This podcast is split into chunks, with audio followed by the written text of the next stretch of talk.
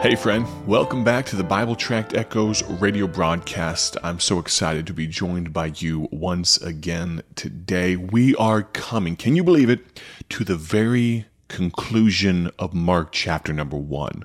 That means we have actually made significant progress in progressing through this particular book of the Bible. Lord willing, we're kind of going verse by verse, account by account, story by story through this book of the Bible. Thank you so much for joining us today. We are in the book of Mark, chapter number one. We're going to begin reading in verse number 39 in just a moment. We'll recall that on Monday, we talked about our need to realize our inadequacies. We're looking at this account of a leper coming to Jesus and saying, God, you have to help me. No one else can. He realized his own inadequacies. He realized the inadequacies of the social system, the medicine around him, the, the, the mon- no money in the world could save him.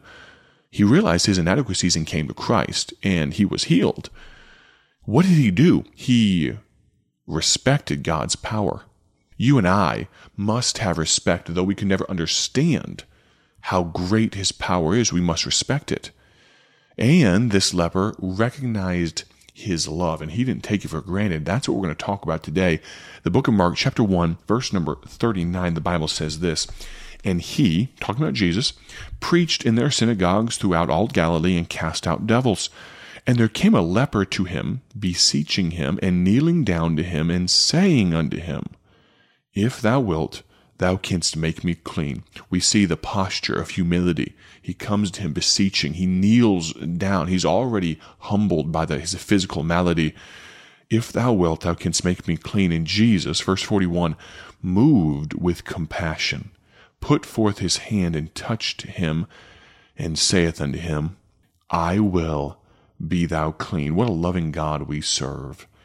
And as soon as he had spoken, it's amazing when God speaks, things start happening. Immediately the leprosy departed from him, and he was cleansed. And he, Jesus, straightly charged him. That's almost a command. It's an implication. It's a desire, strong desire. And forthwith sent him away, and saith unto him, Here's what Jesus said See thou say nothing to any man. He's saying, Don't talk about this. But go thy way, show thyself to the priests, and offer for thy cleansing those things which Moses commanded for a testimony unto them. He's t- telling him to abide by the Old Testament law, go to the priest, offer a sacrifice for your cleansing, uh, uh, in the thanksgiving for your cleansing, and just go your way. Don't talk about this. But verse number 45, we see the leper's response because he realized his inadequacies, he respected God's power, he recognized his love, God's love, Jesus' love. What did he do? Well, he relayed the blessings. He didn't keep his mouth shut, but he went out and began to publish it much and to blaze abroad the matter. That word blaze makes me think of a fire, doesn't it? He blazed abroad the matter, insomuch that Jesus could no more openly enter into the city, but was without in desert places and they came to him from every quarter. Friend, it sounds like this leper did not follow directions very well, but I'd like to give you and I a challenge that I believe we could learn from this leper. There's an old song that says this. Let me read it for you. It, Make me a channel of blessing is the name of the song. Is your life a channel of blessing? Is the love of God flowing through you. Are you telling the lost of the Savior? Are you ready his service to do? The chorus goes, Make me a channel of blessing today. Make me a channel of blessing, I pray. My life possessing, my service blessing. Make me a channel of blessing today. The next verse Is your life a channel of blessing? Are you burdened with those that are lost? Have you urged upon those who are staying the Savior who died on the cross? Is your life a channel of blessing? The next verse says, Is it daily? Your life is, is it daily telling for Him? Have you spoken the word of salvation to those who are dying in sin? That chorus again, make me a channel of blessing. Make me a uh, make me a channel of blessing today. Make me a channel of blessing, I pray. My life possessing, my service blessing. Make me a channel of blessing today. I ask you, are you a channel of blessing? Do you relay the blessings that God has given you? I have told you this before, but I have on my phone in the notes section, I have a little a note there that progressively gets longer and longer. No, it's not my to do list. That gets longer and longer as well. But in all sincerity, that list are the blessings that God has given us.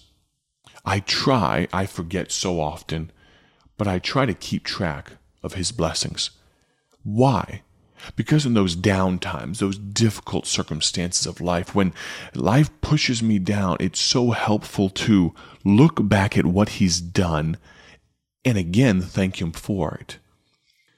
I ask you, when was last time you told anyone else something good that God has done for you? Ooh, it's something's boiling up inside me here. I, I have to ask is the reason we don't talk about the good things all that much because we spend so much time talking about the bad things? Because we're so often found complaining or gossiping about our neighbors, we don't have any bandwidth left. We've hit our word limit for the day. We spend all our time bemoaning that which we don't have we don't spend any time thanking him for that which we do have. What did this leper do? Now, we could debate whether or not he was going directly counter to what God told him, but I've got to think that there's some scriptural application, there's some lesson to be learned here. Jesus told him, Don't say anything. And what did he do? He told everybody. So much so that Jesus could not even enter the cities. We don't know if it's just because the Pharisees and Sadducees were so irritated at him for for for for being so powerful and having this authority, or if it's just because the throngs would would, would mob him because of the power that he had, apparently, obviously, to heal the sick. We don't know exactly why. But get this, do this math with me. Try to make try to help me make sense of this. Jesus told the leper, Don't tell anyone and he couldn't keep his mouth shut.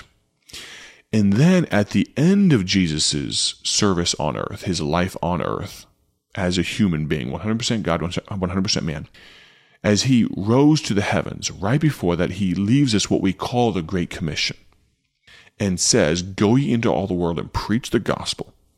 Tell everyone what has happened here. And yet, we can't beg, borrow, or steal a Christian that will tell someone about him. I'm talking to you, friend. If you're listening right now and you've never once in your life used a gospel tract, I am directly calling you out. You say that's not very kind. Well, it's not very nice to disobey the Savior, is it? He told you to tell everyone. Everyone in your neck of the woods, at least. See, I can't come to where you are.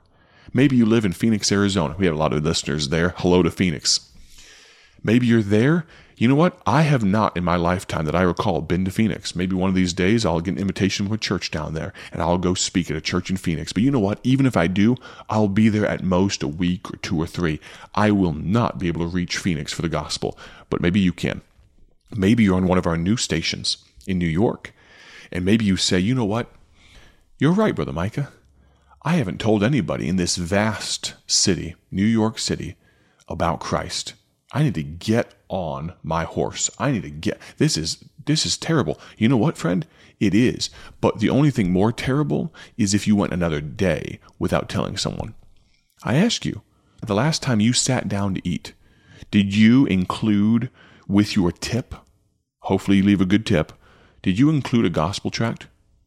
I was uh, at a Mexican restaurant not long ago. You will often find me at Mexican restaurants. We were actually taking some missionaries out. We had a missions conference at our church not long ago, and I was with my pastor, my father-in-law, and we had three or four missionaries there. One to Nepal, uh, Argentina, Nigeria, and the state of Alaska. Going to a small place near Juneau, Alaska. Amazing work we went out. We were having a great time. The service was impeccable, was phenomenal. It was great. It was kind of a higher end Mexican place. We want to treat these missionaries. Had a wonderful time. I had fajitas, as is my norm. Wonderful time. Water glass never got empty. Chips and salsa always full. He checked on us multiple times. And at the end of our time, I went into my track wallet. And you know what? To my chagrin, to my shame, I was out of my favorite gospel tract for that circumstance called It Was a Pleasure to Meet You. But you know what? My father in law was there. I had other tracks. I had, a bunch of tracks with me. They were all in here in my track wallet, but I didn't have that one. I wanted that one because I wanted to personally give it to our waiter, our server.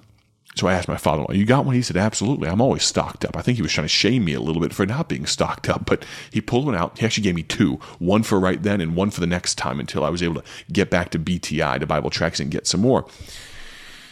And so I went to our server, asked him his name, talked to him for a few moments. I said, Service was excellent. Thank you so much. But would you mind reading this gospel tract? I, would ask you, would you please? We left a tip on the card that day. There was no cash to put in the in that uh, in that tract, but we left that with them. Thank you. Has smile on his face. Said, Absolutely, I will read this gospel tract in a very small way. I mean, you talk about low level. I mean, there was nothing. Uh, the, the the risk of embarrassment of, of all those things so incredibly low. It cost me nothing except for thirty seconds of my time. What a low investment to leave the gospel in that young man's hand. In a small way, my goal that day was to relay the blessings that God has given me in salvation. I ask you, when was the last time you relayed any blessings? Are you constantly complaining about your circumstances? Are you incessantly whining? I hope not. But if you're listening right now and you say, All right, Brother Micah, you got me between the eyes. You, you, you hit me where I live here. Can I encourage you? You know what you could do right now? You say, I, I don't got any Bible tracks. I don't have any. I don't have any of it. It was a pleasure to meet you. Perfect. Go to BibleTractsInc.org today. BibleTractsInc.org. That's our website. We give our gospel tracks away for free. Did you hear what I said? For free. BibleTractsInc.org. We'd love to send you some gospel tracks. And then you start using them. Don't let them collect dust. Don't let them uh, just sit on your shelf. Take them with you.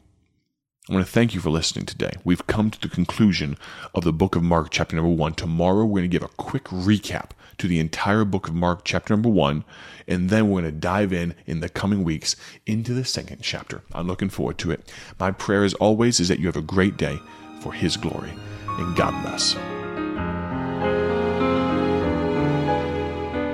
Thank you for joining us today for Bible Tract Echoes, a ministry of Bible Tracts Incorporated. If you would like to receive a free sample booklet of all of our tracks, you can contact us by calling 309 828 6888. That's 309 828 6888. Our mailing address is P.O. Box 130, Dwight, Illinois 604 20. A faster way to contact us is to go to our website at BibleTractsInc.org. That's BibleTractsInc.org. There you will find more information about our ministry and details on how you can support Bible Tracts Incorporated. Thanks for listening, and may the Lord richly bless you as you serve Him.